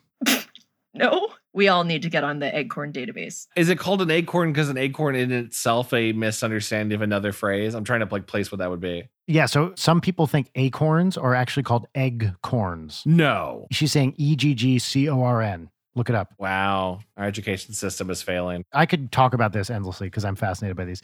Here's something that is amazing to me about one eggcorn in particular. Okay, so when someone says, oh, if you're going to do that, then you've got another blank coming. What is the word that goes in blank? Do you know about this? I don't even know if I know which one's the right one anymore. It's either think or thing, but now I don't even know which one is the right one. I say thing. I say thing also, and the original is think. It is think, okay. Well, that's stupid. The original is, if you think you're going to do that, you've got another think coming. But the K in think and the C in coming, coming, merged to sound like thing coming. And I had, like many people with eggcorns, completely rationalized this to myself. Like, oh, there's another thing coming. Sure. Like, yeah. But that's not the original. It's Think. Sure. So mine would have been like in Alanis Morissette's You Ought to Know. I don't know if that counts if it's in lyrics, but I thought for sure, sure. the lyric was um, the cross-eyed bear that you gave to me, which I mm-hmm. thought was meant like Dave Coulier, the subject of that song, everyone knows, right? Gave Alanis Morissette like a taxidermied bear with crossed eyes. And she saw it every day and hated it. And I was like, yeah, the cross-eyed bear. She would fucking hate that thing. That's amazing. That's a mondegreen, though. That isn't an eggcorn. That's a mondegreen. I'm sorry. That's a different thing. Layton, you took the words out of my mouth. It's a, yes, you were totally correct. Just for fucking nerds. Yeah, mondegreens are similar where it's like a mishearing a thing as it sounds something different and it comes from, I don't even know what the song it's from, but where like the lyric is laid him on the green. And so the word is mondegreen, M O N D E G R E E N. Sure. The other example I can think of is a great writing podcast is Children of Tendu, which is like T E N D U, uh, which the two writers nailed from that song, like Chasing Blue Cars. It's a nineties song. And like the lyric is like children often do. And they had heard it as like the children of Tendu, like a Star Trek planet kind of thing. And I'm like, oh yeah, that makes way more sense. That's way better. One that my dad has, which, hey, Dad, in Dancing Queen with a little rock music, he always heard is with a little Watusi. Just wondering what the fuck Watusi is. Yeah. Oh, my God. I might have mentioned this to you at some point. Have you ever seen the old Howie Mandel video for Do the Watusi? No. no. Howie Mandel? Hold on just a second. Do you know who Howie Mandel is? Yeah, of course I know who Howie Mandel is. Okay, just making sure. But you know he started out as a comedian, n- yes. not a yes. game show host. What a fucking roast. Indeed. Wait, I fucking mondegreened my dad's own story. Is that the fucking lyric to Dancing Queen? See, now I don't even know what's real anymore. Where they play the right music with a bit of rock music. Yeah, there's no mention of Watusi. I want us to all click this Howie Mandel link at the same time. Three, two, one, go. Oh, boy. Oh, no. Oh, no. This is... Oh, no. Is this his groin? Is this a close-up of his groin? I believe that's his butt. If that was his groin, I would be so fucking impressed. uh, I guess that's a butt. I've got some questions. Okay, what do you do when a guy puts mayonnaise on your shoulder? Ah, I see why you wanted us to watch this, you fucking mayo pervert.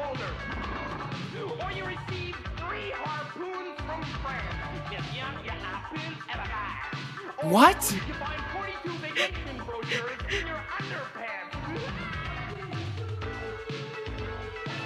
What is this song? Is this like non sequiturs?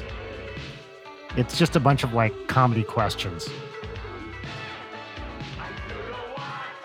This was a big part of his branding in the eighties. I guess I don't even know what the Watusi is in any context. It's some kind of dance, but that's the extent of what I know about it. Sorry, was that one, what do you do when your dog nuts on your head? Yeah, what, what if you got stabbed by three spears when you're visiting France? Are those jokes? No, not in a formal sense. But, you know, I don't have a clear memory of this song, but I remember associating Watusi with Howie Mandel. When I was a kid, around ten or so years old, I used to think his stand-up was awesome. I loved him as a stand-up. That's cool. I like that. Yeah. I can't get over the brutal roast of he used to be a comedian. uh, he had this one bit he did at Comic Relief, which has stuck with me for years, where he comes out on stage and the first thing he does is he goes, ah, this is going to take a while, so be warned. Ah, ah, ah. Ah, ah, ah, ah, ah, ah, ah, ah, ah, ah, ah, ah, and anyway, this goes on for minutes. Sure. Where he's going, I want, I want. And it gets to, I want to talk better after about five minutes. Oh, I used to think that was the funniest thing in the world. He's a real Andy Kaufman, that Howie Mandel. Yeah. Well, he also had the rubber glove thing where he'd put a rubber glove on, on, you know, over the top of his head and then below his nose and inflate it by blowing with his nose. Jesus. okay, so you know how there's the Mandela effect? What if there was a Mandela effect where people seem to remember that once Howie Mandel was funny? It makes you remember who's funny, and also you, you're terrified of germs from that point on. Oh, the Mandela effect is so funny. It's like, surely there is no way human memory is fallible. Yeah. It must be because alternate universe. It's fun, though. Is it? Do you know what else is fun? No, don't do this. Is this song I wrote. I was going to say, I, I was waiting for a theme song of some sort. Okay, well, here it is. So I need to set it up a little bit. If if I just play it by itself, you won't understand it. Damn it. Fucking damn it. So we do this segment every week, What's Poppin', which is our pop culture recommendation segment, named by the one, the only, single anus, Ethan Nestor. And he he named this, and then I wrote the music for it. Again, often with these things, there's a risk of hyping them up too much, you know, setting expectations too high, mm-hmm. you know, basically ensuring disappointment because you overhype it. That's not possible in this case. It is the greatest piece of music I've ever written, and I've written some great songs. Uh, you hype every guest up to let them know this is your proudest work. No, actually, I've never hyped this up before. I'm just doing this for you. Um, and because, you know, most people, I don't value most people as much as I value you. Thanks, Brian. Most people wouldn't understand it. Most people shouldn't understand it. Most people couldn't understand it. But you, Chad Quandt, you can get it. I know what you've done. I know what you're capable of. I know you can appreciate this. So okay. I am going to play this for you.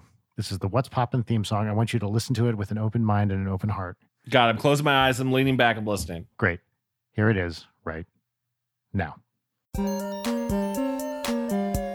What's poppin'? What's poppin'? Suck it, Brian. Go fuck yourself.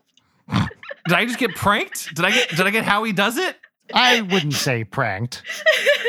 There's a bit that some people understand as a bit and other people don't. And it is not on you. It is incumbent on me to set it up properly. It is a deeply unkind thing for you to do. As we mentioned a few episodes about the concept of bit ambush, it's a bit ambush. I actually had a pillow ready to go. So for Chad, if you betrayed me and played along and yes, sanded Brian's bit, I was going to scream at full volume into a pillow and then hope my neighbors don't think I'm getting murdered. I need to know, nothing played, right? That's correct. All right. I want to make sure it wasn't like Brian played a sound that only certain ears can hear. No, no, no. But when the listeners hear it, they will hear the theme song there. Oh, oh, okay. Jeez. Okay, so I, I had a great time in that dimension where I listened to it. Great. The build up to it, there's a wonderful YouTube comment by an absolute hero who was like, every time Brian does the What's Poppin' bit, skip by fifteen seconds, skip by fifteen seconds, skip by fifteen seconds. I think what you guys have is... The word you're looking for is brilliant, but continue. It is brilliant. I still see this as a talk show, right? In my mind, this is... a late night talk show, you know, Layton's behind a desk. Mm-hmm. Brian, you're either like part robot, because that's like half of the host now. You're over at your podium, right? Yep. Thank you so much for assuming that Brian is the Andy Richter and it wasn't me being brought on as the Andy Richter for Brian. That really like flatters me. Layton, in my mind, you're wearing like a real cool modern suit, something Kristen Stewart would be rocking at. See, you're going hard on the flattery now after the whole ratting me out to Brian thing. You're going for it.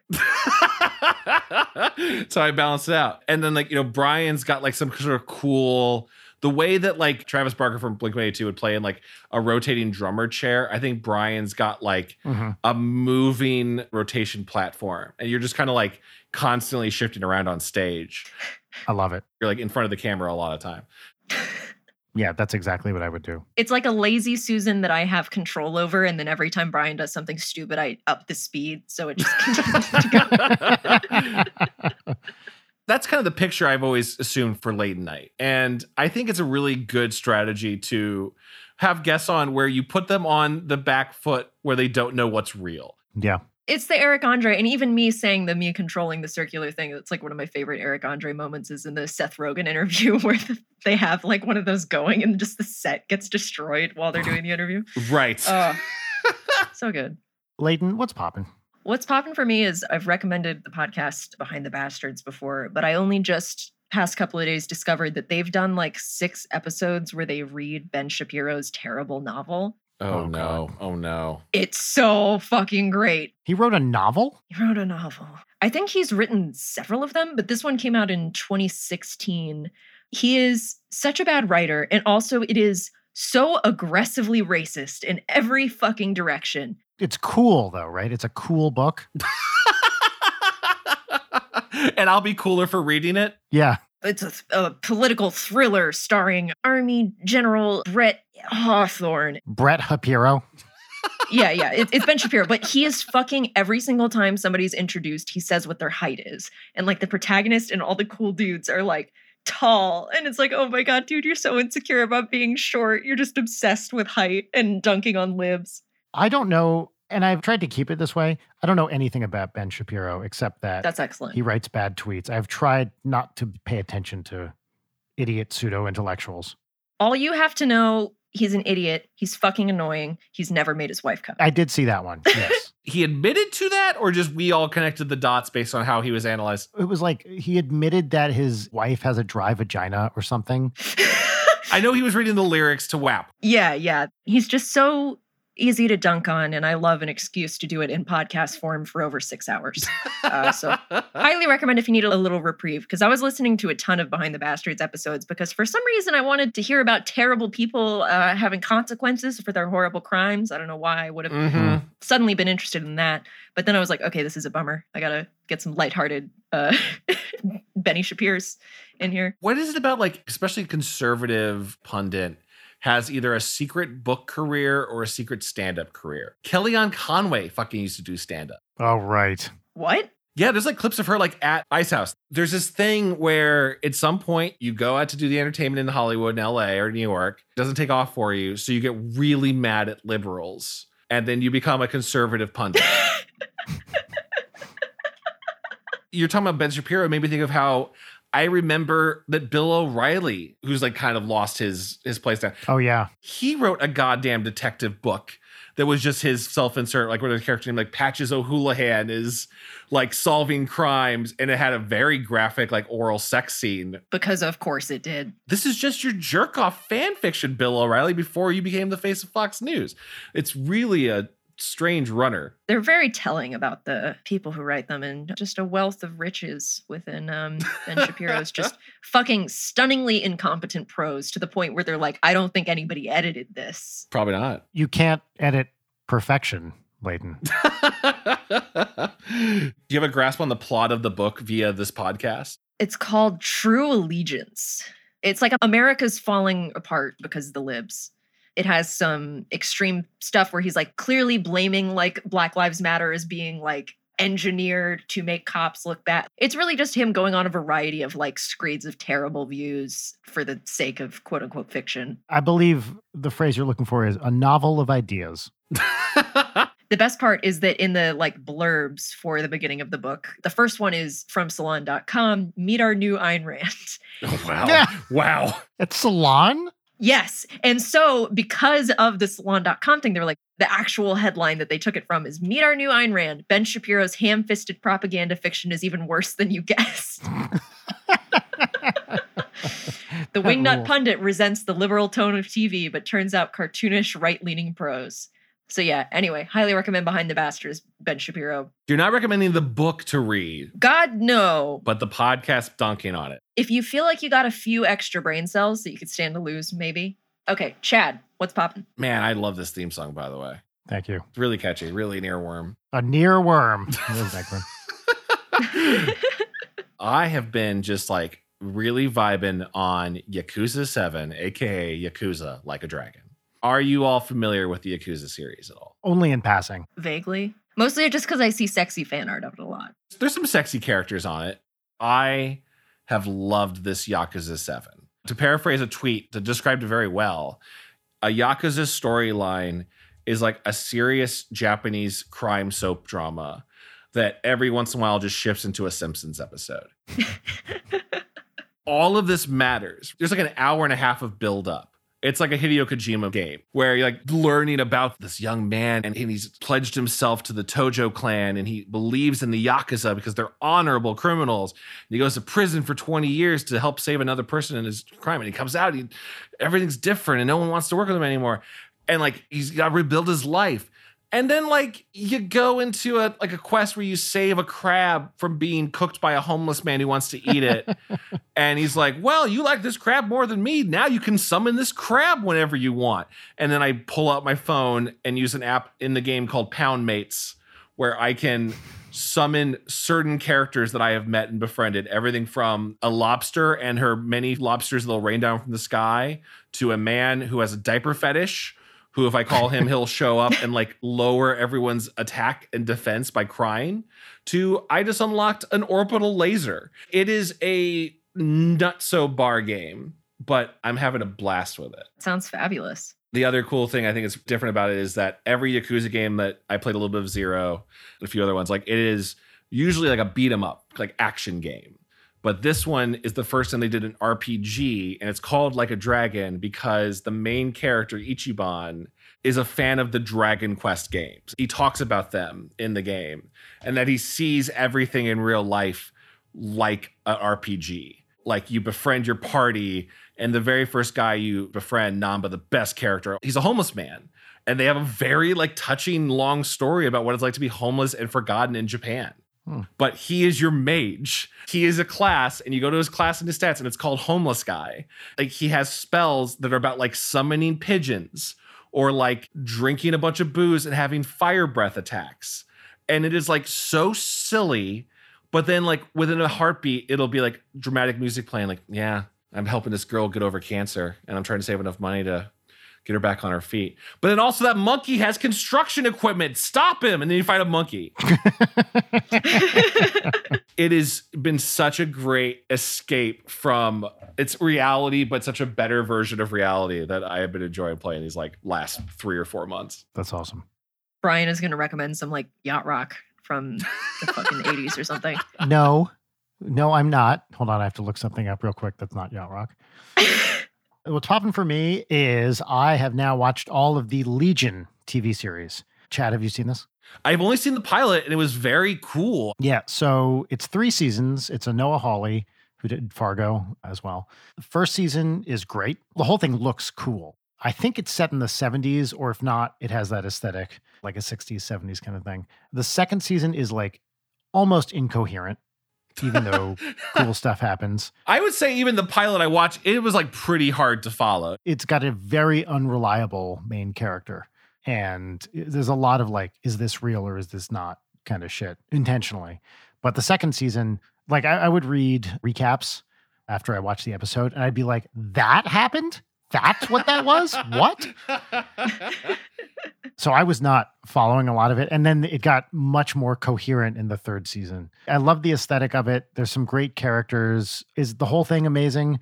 It takes some big swings, and I'd always rather have someone take big swings than not. But I really, really enjoyed it start to finish. And it has some really great and fun actors. The guy who plays the Shadow King in particular rules. Oh, that's right. I remember early on that first season, they were like hiding the Shadow King in the background of like all these shots, really interesting ways where like, yeah, or like in the opening pilot, like he's playing with a toy and the toy happens to be a real made a prop of like a little action figure of Shadow Man, which is like really fucking cool. You wouldn't notice it unless you're looking for it. Yeah, and basically he's just kind of a monster in the first season. In the second season, they connect a human face to him. And that actor, I forget his name, is fantastic. He's just one of those guys you just like watching. Well, it's also like a stealth X-Men property, right? That's the craziest thing about Legion. Oh, yeah. Does it feel like an X-Men show when you're watching it? It does when Charles Xavier shows up, yeah. What, are, you, are you fucking kidding me? Xavier's in Legion? Yeah, yeah. In season three, uh, significant portion of it. Is he the dad of Legion? He's the dad. That's known. That's what I was saying, because that's in canon. I wasn't sure if they were going to do that part. Okay, cool. Yeah, yeah. So he shows up. At some point, they say mutants. They use the phrase Omega level. It's, it's not not an X-Men show. It's not like, you know, fucking Storm walks out and starts high-fiving people or something. You know, it's... You never know at this point. There was another like X-Men show these last couple of years. Like there was The Gifted on Fox. Oh, yeah, yeah, yeah. I don't know a single person to watch that show. And no. That seems like that should have been a big deal. I don't know much about them. I don't have time or the inclination to watch any of these other like D C superhero shows. I will be watching WandaVision. because I'm interested in that. Against my better judgment, it looks tight as fuck, and I refuse to pay for Disney Plus because it's my exact, like, depressed reality bending, like, pop culture mashup bullshit, but, like, I categorically refuse to watch it. So let me know if it's good. I will. Anyway, I recommend Legion. I thought it was fun. It goes by pretty quick, but it definitely helps to have show recaps because I can't even tell you, there were huge plot points that I absolutely missed because either I'm stupid or I wasn't paying attention or it just was unclear what was happening. The reason he's called Legion is because he has multiple personalities, right? Like, that's from the comic book. Sort of. Yeah, the show doesn't really lean into that as much, or they're kind of weird about it. He has severe mental illness, which is a big part of the plot. Okay. But they don't do, like, multiple personalities, exactly. So, no, I, I wouldn't say they do that, but there are aspects, multiple aspects of David Haller's personality. That's really cool. I loved it. It's a really fun, interesting show that I probably won't be watching again. All right. Hell yeah. Next segment. This segment is a gratitude exercise that we do. It's called Peaches and Lemons. We each share one lemon. I feel like I get less enthusiastic every single time I introduce Peaches and Lemons. You do, and it's great. Just the exact opposite of your what's poppin' bit. Lemon is the thing that's like a petty grievance, and then we each do three peaches, which are things that are like good or whatever. So uh, we're going to each share a lemon first, and then we'll, I guess we'll do peaches. Peaches and lemons. Peaches and lemons. All right, I'll do one. It's real petty.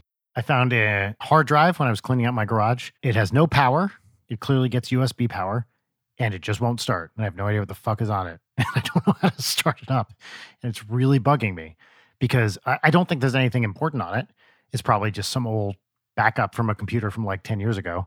But I want to know what's on the thing so I can wipe it before I toss it out. There could be a thousand Bitcoins on there. I read a thing today about a guy who's trying to unlock his Bitcoin wallet and has ten guesses before it annihilates, and he's used eight of them. Oh, God. Oh, God. It was fucking great. Anyway, that's my lemon is I have this hard drive, which might have cool old pictures, which I found on another hard drive I found in the garage. And I just want to know what's on this thing, and I can't figure out how to even get the power on. That's tragic. Chad. I have been trying to stay in like nonstop as much as I can, especially because we're we're the pandemic uh, center of the entire planet in Los Angeles. Hell yeah, we are, bitch. Yeah, go Lakers Nation. Let's do it. But the few times I've gone out, you know, to pick up sandwiches or something, the lemon I get is I see couples, and one of the two people in the couple is wearing a mask and the other one doesn't. Yes. And I can't fucking figure it out. It makes me more mad than just people not wearing a mask in a weird way. Brian, you've seen this? Yes, it's so dumb. I see this every fucking day. Yeah, there's people not following protocols at all. But like when people are like holding hands, they might as well be kissing. And one person has a mask on, the other one doesn't even have one on them. How are you guys not on the same fucking page about this? Like that drives me crazy. Yeah, exactly. It, it seems to me an extension of that classic trope where it's a man and a woman on a date. And the woman looks amazing, and the guy has a ratty T-shirt and old jeans on. I guess that's the new version of that, right? Everyone should wear a mask, of course. I would prefer they both wear it, but at least, like, talk it out, guys, before you go outside. There is something uniquely infuriating about that. That's my lemon. That's like a big enough lemon to fill a whole pitcher. Yeah, that's more of a melon. Like a grapefruit. My lemon is that I regret taking for granted having in-unit washer-dryer for most of my life. Now I'm lucky that we have two machines in my complex for, you know, over a dozen people, but they're at the top of the stairs. I don't like stairs. That's fine. The worst part is that it's it's a fucking hobbit hole, and I'm not exaggerating. There's barely enough room to stand up, and every fucking time, like I'm already pissed because I'm waiting for my neighbors to take their wet clothes out of the washing machine so I can do my shit, and then I'm not thinking about it, and I slam my head in every time I do laundry because I have to go back and forth like a bunch of times because there's shitty paid machines where like you dry your sheets and it's like, well, you're gonna have to pay an extra uh, buck fifty if you want these to not be sopping wet. Uh, does yours place make you use tokens? Thankfully not tokens. It used to be quarters, and then the machines were breaking so much and so constantly that we got new ones. But now it's like a stupid app that also, I guess, is doing some like weird scratch off like lottery grift. So I'm always getting notifications that are like, enter now to win. And it's like, please, I just want to wash my whites, please. So that's my lemon. Doing laundry is going to give me brain damage. Mm-hmm. That's why I never do it. Yeah. I've worn the same shirt for the last month. Pandemic, baby. Hell oh, yeah. Same. This was me coming out of the depression hole and being like, mm, I should probably care for my things in person. Folks, peaches. I am happy to go again, too. And I believe you and I probably share a peach this week, Layton. Yep. My first peach is the videos that our lovely producer, Jarek, made with the What's Poppin' theme song in Knock Knock, which have been posted to our social media and are very, very funny. I laughed out loud. The horror movie Knock Knock the with Keanu Reeves? That's yeah, the one. Yeah, yeah. We talked about it last week. There's a scene where they torture him with sound and he has headphones on and he put in the What's Poppin' theme song, which fit perfectly in the scene. And yep. It was great. And then he did another video where uh, he labeled who everyone was. Like Keanu was Layton. I was, what's her name? Turning on the music. Is that Samara Weaving? Is that who that is? No, it's Eli Roth's wife, whose name I forget. The other one's Anna de Armas. Anyway, I thought these videos were super funny. Jarek just sent him out of the blue. So I thought that was great. Oh, it killed me because he texted it. And I was just like, wait, why is Jarek just sending us a scene from this movie? So like the What's Poppin' theme hit just right. Yes. So kudos, Jarek. We love you. And he was like, should I post this? And we were both just like, yeah, yeah. Are you kidding? Of course. Now. now. My next peach is that my favorite thing of the year, the M I T Mystery Hunt, a giant puzzle solving weekend, is this weekend. And as always, as I have for the past twenty-something years, I will be doing it. I'm not going to be in Boston for it, as I usually would be, because it's all remote for obvious reasons. But I'm going to get together with old college friends and solve really hard, really weird puzzles that a bunch of cool M I T people put together. That's rad. Yep. It's a full weekend. It is, it is one of the absolute highlights of my year. It's just the nerdiest thing in Nerd Town. It's really, really great. My third peach is a text conversation that Audrey and Layton had Aww. recently. Layton, I feel like you would do a better job of describing this since you were the one texting. Yeah, this is also one of my peaches. Oh, we can do a combo peach. We can just roll right into yours. This is our first combo peach. Oh, damn. So I have to scroll past a bunch of pictures of Brian in a hat. Yeah, actually, you know what? I'm just going to read what the text conversation was. Because Chad, it involves you. This is on Sunday. Brian says, what do you think about asking Chad Q if he wants to be our guest this week? And I said, totally. I'll poke him if you haven't. And then Brian said, I haven't. That would be perfect. This is like how our texts go. Like, did you do the thing? Did I do the thing? Yeah. I said, cool. We'll do that now. Then Brian says, the next text will be from Audrey. And I was like, oh, wow. What, what does Audrey have to say? And the following text was just, I love you. All lowercase. All lowercase. I responded, I love you too, Audrey. Exclamation mark, exclamation mark, less than three. And then she responded, I, heart emoji, you, Latin. I love every hin you do. And then I'm going to tell you what the exact emojis are because it's a bunch of them and the order is important. Okay. Menorah emoji, checkmark emoji, heart, frozen face, sick face, vomit face, mask face, little eight-bit Atari creature, got clown, we got the shit emoji. Okay. Jack-o'-lantern, lips, a fairy, a genie, a guy running, and then it's like two dozen squids. it, it, well, it's it's an octopus, then a squid, then like two dozen octopuses, and then a final squid. Yeah. I'm trying to like connect a story out of those emojis. No, don't. She was just scrolling through the phone being like that, that, that, that, that, that, that. She got to the animals. I didn't tell you this part, Layton. She got to the animals and she's like, what's Layton's favorite animal? And she was near an octopus, and this had been going on for a while, so I just said octopus. You better stick to it now, Layton. She's pretty accurate, though. Cuttlefish were my favorite for a really long time. Yeah. But yeah, so this made my entire fucking week. She was so happy. She loves texting with people. She'll text with Commander Meowch occasionally. And oh my God. It's pretty much the same thing. But my rule with Audrey and writing is generally I won't tell her how to spell things. I want her to try to figure it out. And then after she does it, I'll tell her what the... the right spelling is. Latin is a great, yeah, absolutely wonderful version of my name. Yeah.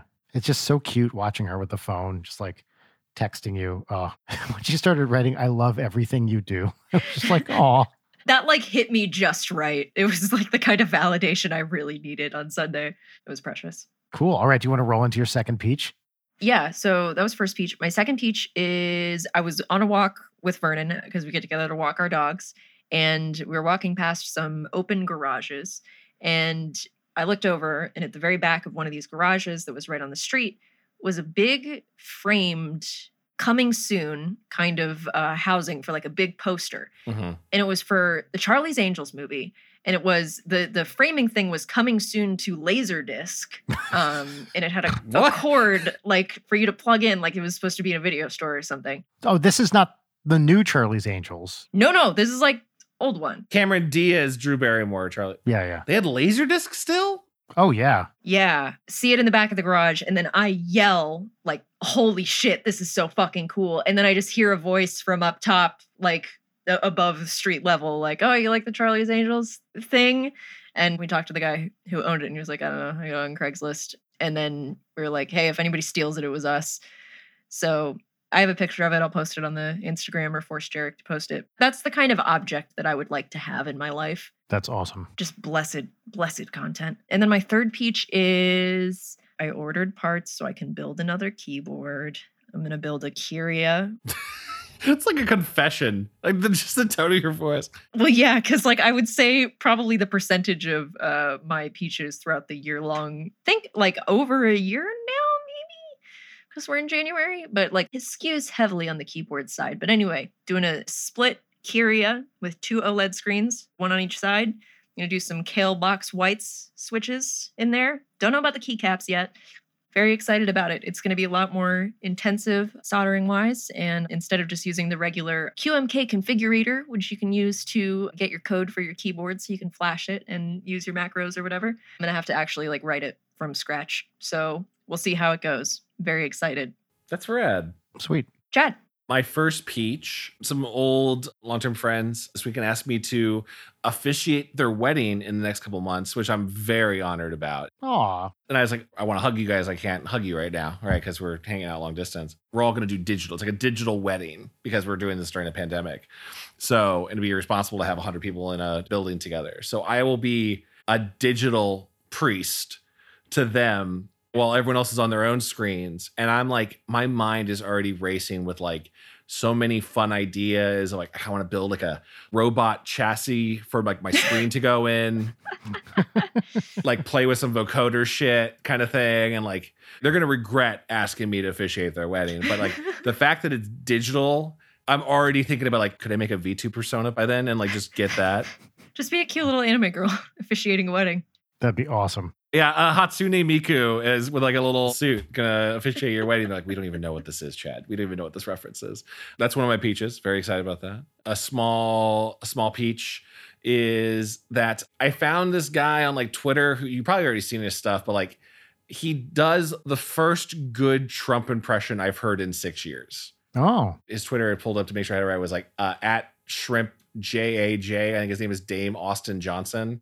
Oh, I know the guy you're talking about. Yeah, I don't know him personally, but I remember someone saying something similar, like this is the only good Trump impression. Yeah.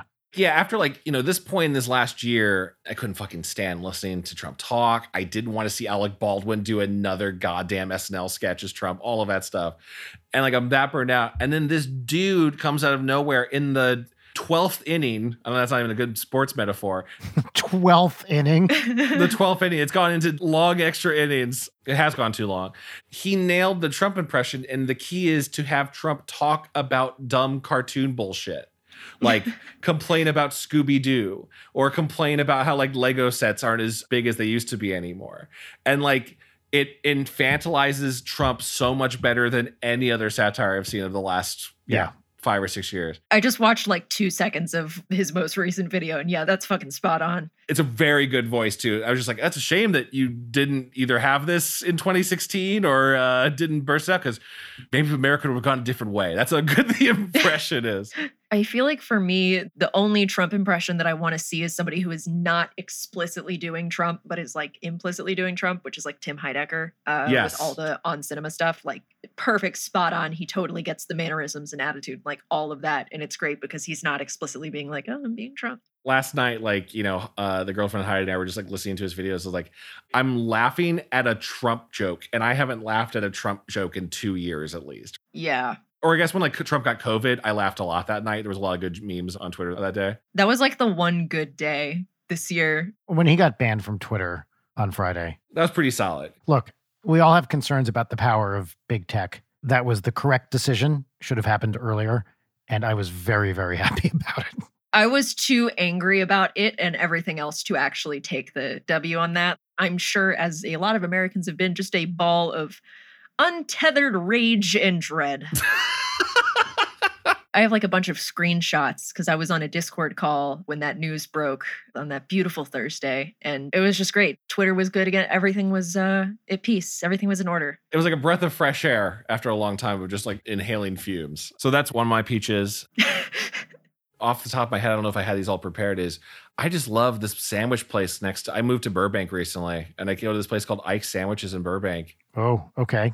My fucking God. Like I could just go every day. What's your go-to Ike's sandwich? There's all over L A, I think. It's one of those places that have like five hundred sandwiches, which is usually uh, on the menu.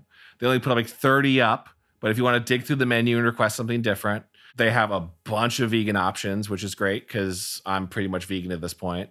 So fucking tasty. I'll recommend. Listen, if you go into Burbank, you get the, either the Michael Jordan or the vegan version, the Meatless Mike, or get the John Ritter. It is very, very tasty. It's given me joy during the pandemic. Oh, this looks good.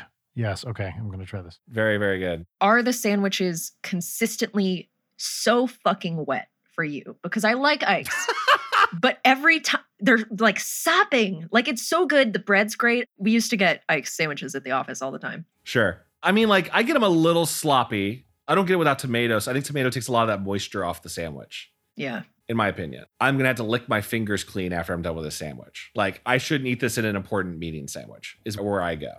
Oh, yeah. There are some foods that, like, are just so good when you're eating them messily in the comfort of your home and nobody can see you, such as a large burrito, which is what I'm about to do. Or when you get a whole, like, roast chicken from the hot area in the grocery store and then you just eat it over the sink like an animal. We got one of those the other day, but no, because I, you know, have dinner with my family. I did not eat that over the sink, although I have done that with leftovers. You annihilate it. It's so good. And then you had the bones left and you make a nice little chicken sauce. Dump hot sauce all over it. It's the best.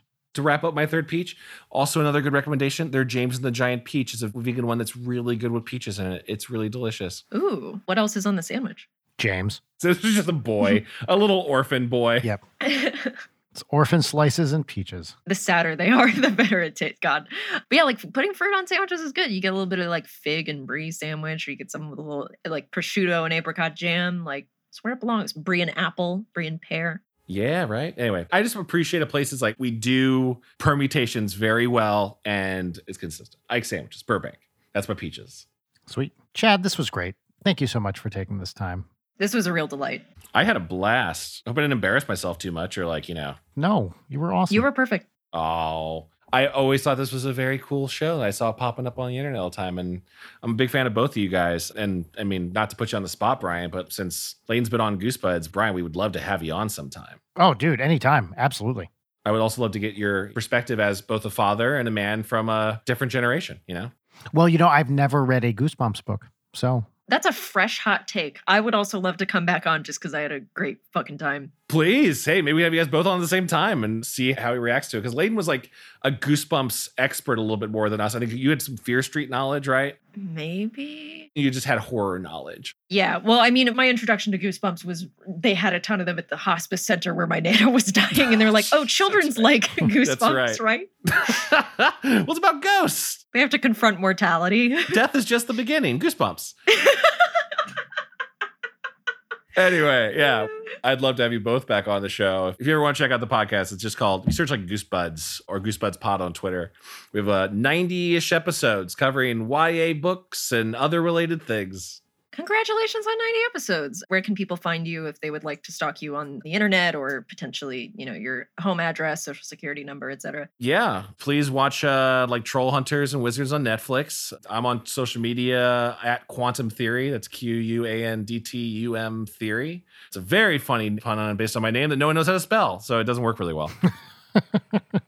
I say Goosebuds and that. That's where I'm at. Beautiful. Sweet.